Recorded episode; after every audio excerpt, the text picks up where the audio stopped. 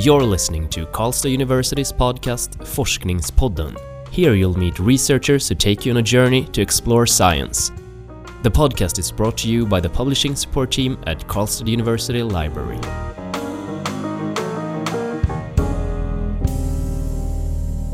Hello and welcome. My name is Nadia. And I'm Magnus. And this will actually be the first time we're having a guest from the mathematics department uh, in our podcast. Uh, his name is Omar Richardson, and he is a PhD student in mathematics here at Karlstad University. Welcome, Omar. Thank you. And we are starting off with um, a more general question because we're um, really curious of your research, Omar. But um, let's start on a broader note. How did you become interested in math? Hmm, well, um, I think that from the moment I was small, I used to like solving puzzles in general.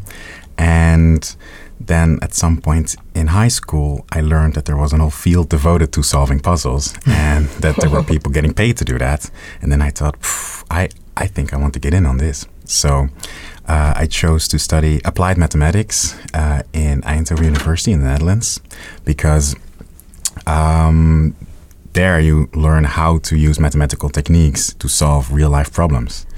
And I think that once I tried it once or twice on an orientation day, and uh, we got some assignments, that I was really hooked on the fact that you could use the same techniques that you use to solve puzzles in real life as well. Oh, interesting. So um, we have not ever done uh, research in math. How do you go about, like in the lab or in, in your room? How is, um, how is it done? Well, I uh, I must say I still feel a little bit jealous of all the other scientists, like chemists, who have their own uh, laboratory and stuff like that. So I named my computer laboratory, which is not that far from the truth, because uh, the kind of applied mathematics that I do usually involves simulations and scientific programming to uh, solve problems that I have. So I usually work half on paper to work out or to compose some equations, and half on the computer to implement those equations and see if I can solve them either numerically or use some algebraic techniques, uh, or maybe write some own software that's capable of solving the problem that I have. So, do you have any examples? Um, yes. So, what I often work with uh, is a field called crowd dynamics, in which you're trying to analyze and predict the motion of people in large open spaces or in buildings or in traffic situations or things like that.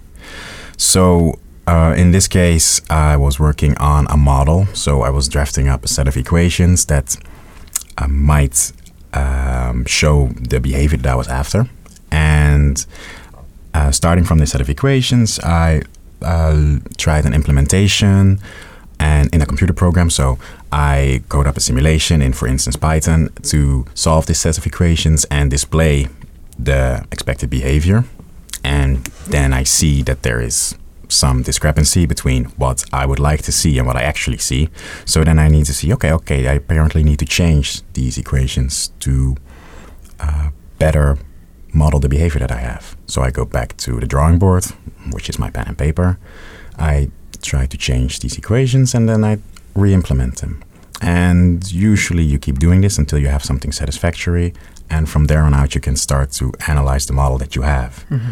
or maybe uh, use it in some other fashion. So yeah, I think this brings us uh, actually to your own uh, research in particular when we speak about models. Hmm, yes. and, and, the title of your thesis is Mathematical Ana Analysis and Approximation of a Multiscale Elliptic Parabolic System. So a quite lengthy title. Can you give some background? What's the, what's the problem that you address in, in your thesis? Yes. So uh, the problem that we address is actually quite theoretical. Um, I speak of an elliptic parabolic system of equations, and this is classification of a certain uh, equation structure. But these equations they usually come back in a in a physical structure. So, for instance, an elliptic equation is an equation that describes a stationary state of some kind.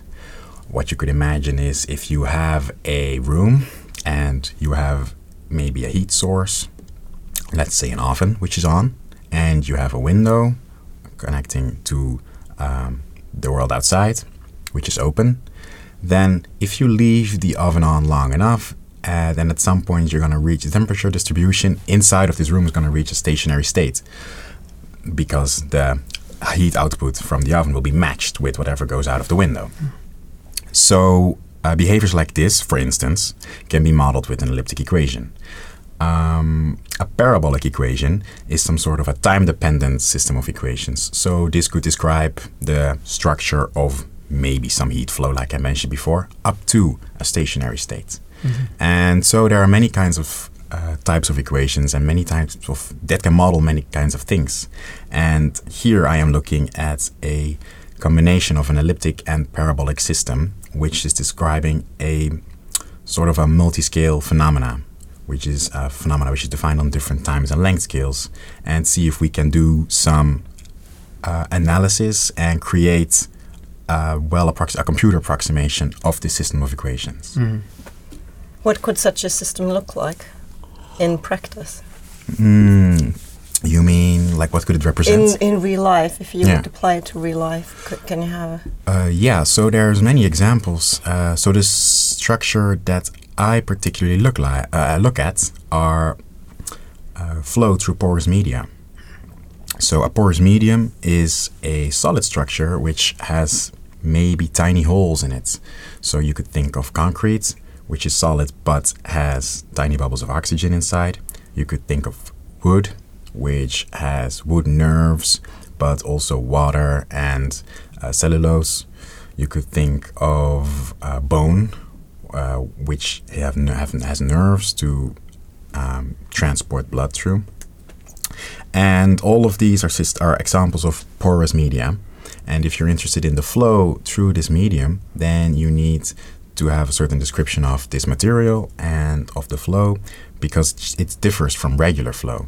Because a river, for instance, um, transports water through a, a lane, you could say.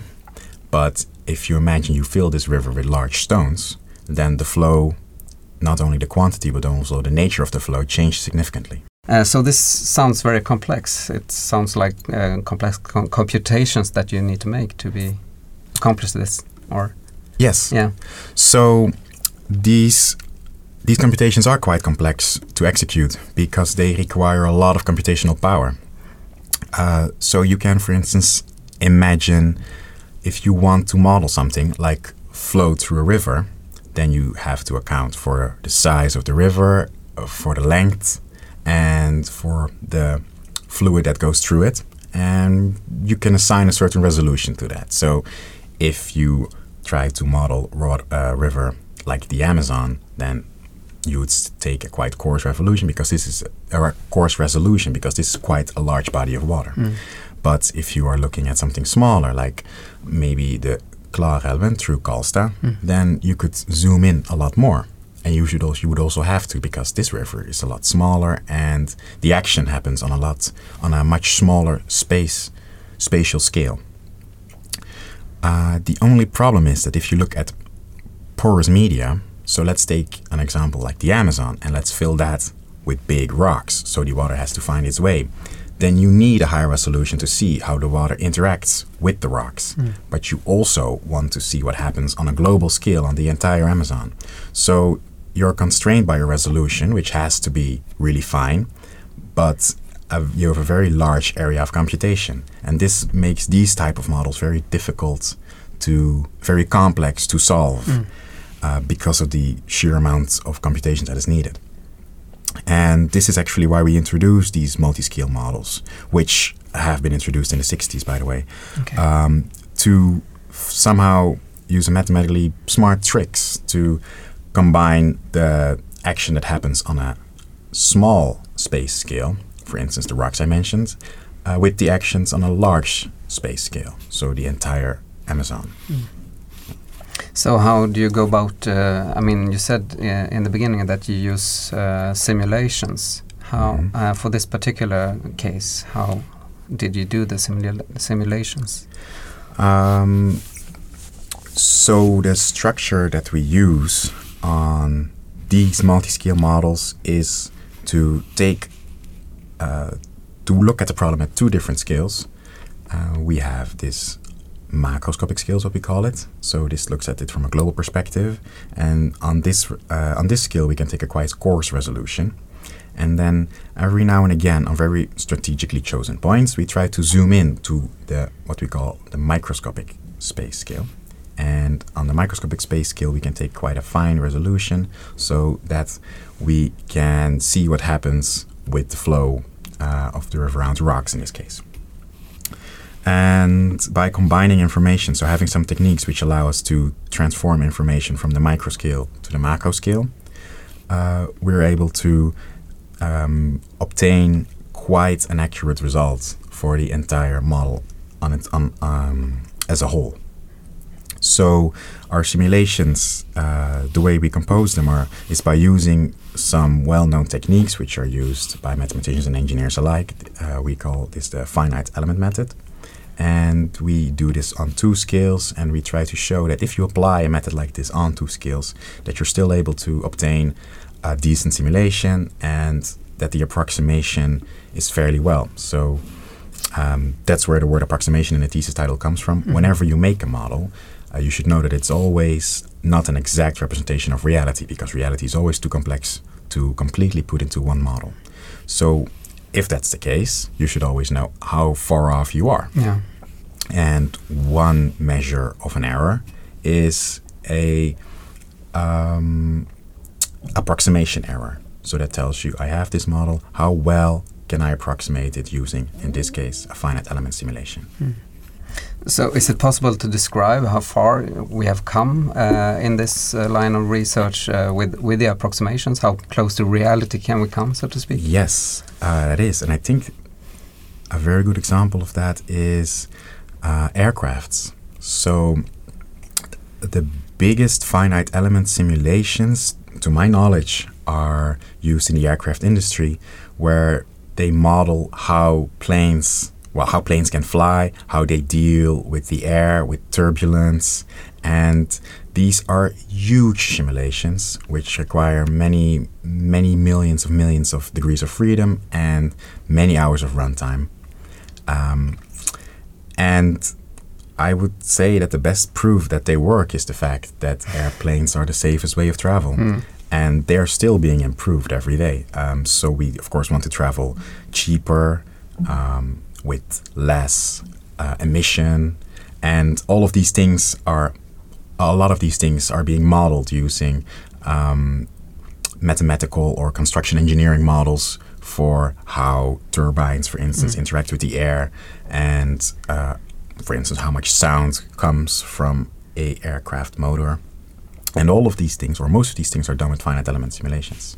So, how much do you think? I mean, your example here is aircrafts, and, and I mean, do the do the industry ask for the knowledge of mathematicians, or do they seek uh, collaborations with engineers, or do they realize the, the competence you have? Mm, so in aircrafts, I know that uh, some of my colleagues, mathematicians, they are working with uh, models of aircrafts, and they sometimes have industrial collaborations.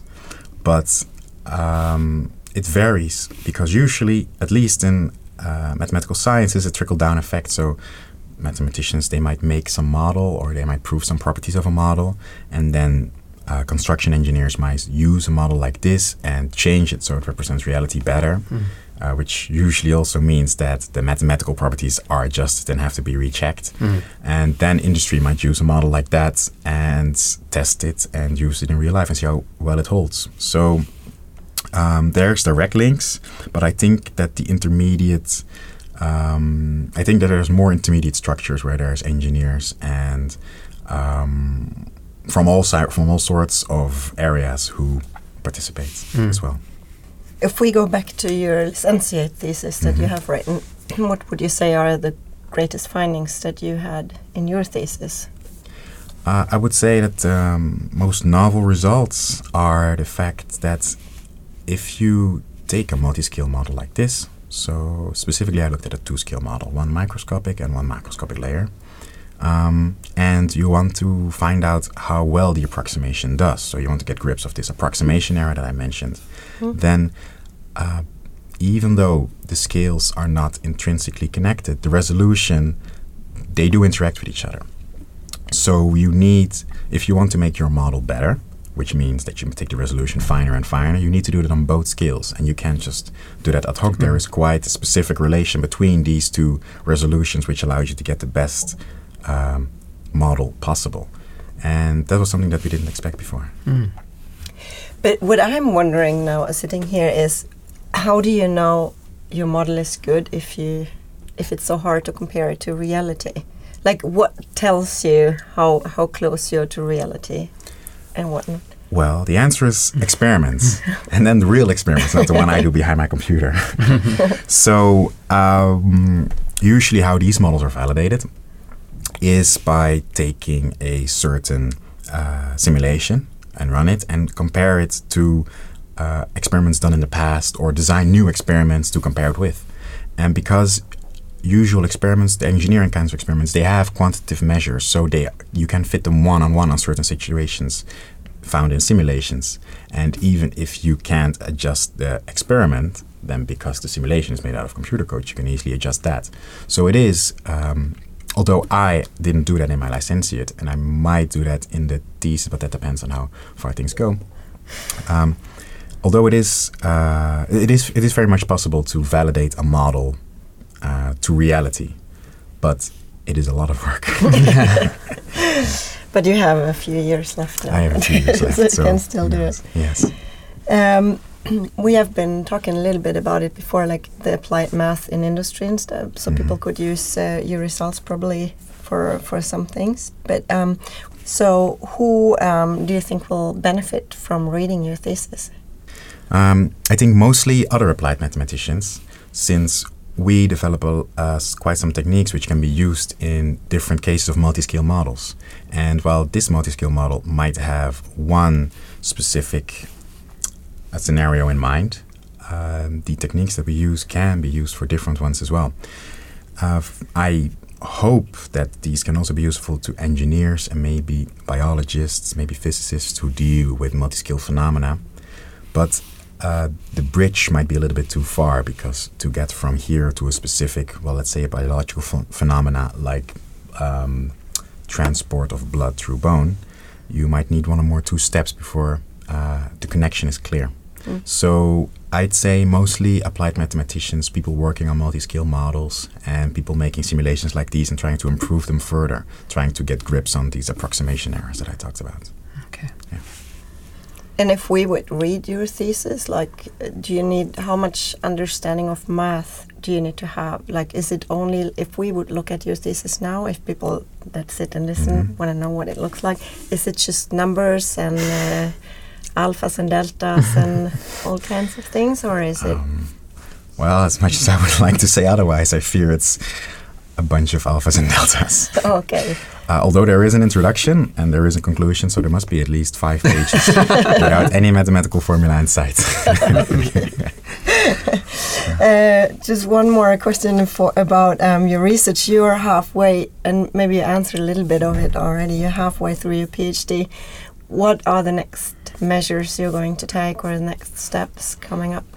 well, I'd really like it to go a little bit more practical. So now we develop these techniques which can be used for simulations. And I think for now, for me, it would be time to actually make new simulations and see if I can apply the forming techniques to the new things that I'm going to research. I think I mentioned before um, my interest in crowd dynamics, Mm. and I have some simulations running for that. And I think it would be nice to improve those further because those have a real link to reality. Those you can see if the behavior is correct or not. You can compare it to experiments. The only problem is that for those kind of simulations, it's difficult to do a mathematical analysis because they're so close to reality. Mm. And maybe we can use the techniques that we've developed now to apply them to the simulations that I'm going to build and see how they can be better and how we can gain insight in the mathematical structures below. Mm. So that will be my goal for the coming years mostly. Sounds like a plan. Great, uh, and I hope uh, we can follow up on your research and perhaps get you back here when you defend your PhD thesis later. I'd like that. Uh, we have one last question. We- It's unfortunately time to sum up this uh, uh, interview, but one last question. Uh, and I heard in a lecture in maths uh, some years ago, uh, and this lecture made a um, point of drawing a parallel between maths and music, arguing that there actually are great similarities between math and music since they Mhm. both uh, have structure a Mhm. clear structure, complex structure sometimes, but still a structure, and they have a sort of inner logic. And and uh, on that note, uh, what music or sounds do you prefer to listen to while conducting research? Good question. Uh, I think that I, if I have to do the mathematics behind it, I like to listen to classical music, which is a bit weird, but somehow it Mm.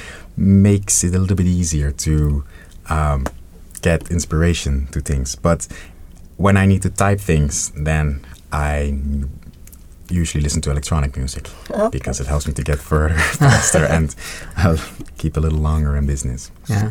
Yeah. So there's a piece of music for each uh, research moment. Yes, there is. Ah, okay. Very much so. Warm thanks, Omar, for uh, being our guest here at Forskningspodden today. Thanks, and thanks for having me. Thank you, and good luck with your upcoming uh, research. And to our listeners, thank you for staying tuned. We welcome you back next time. You have listened to Karlstad University's podcast Forskningspodden. The podcast is brought to you by the publishing support team at Karlstad University Library. All episodes can be found at kau.se slash forskningspodden.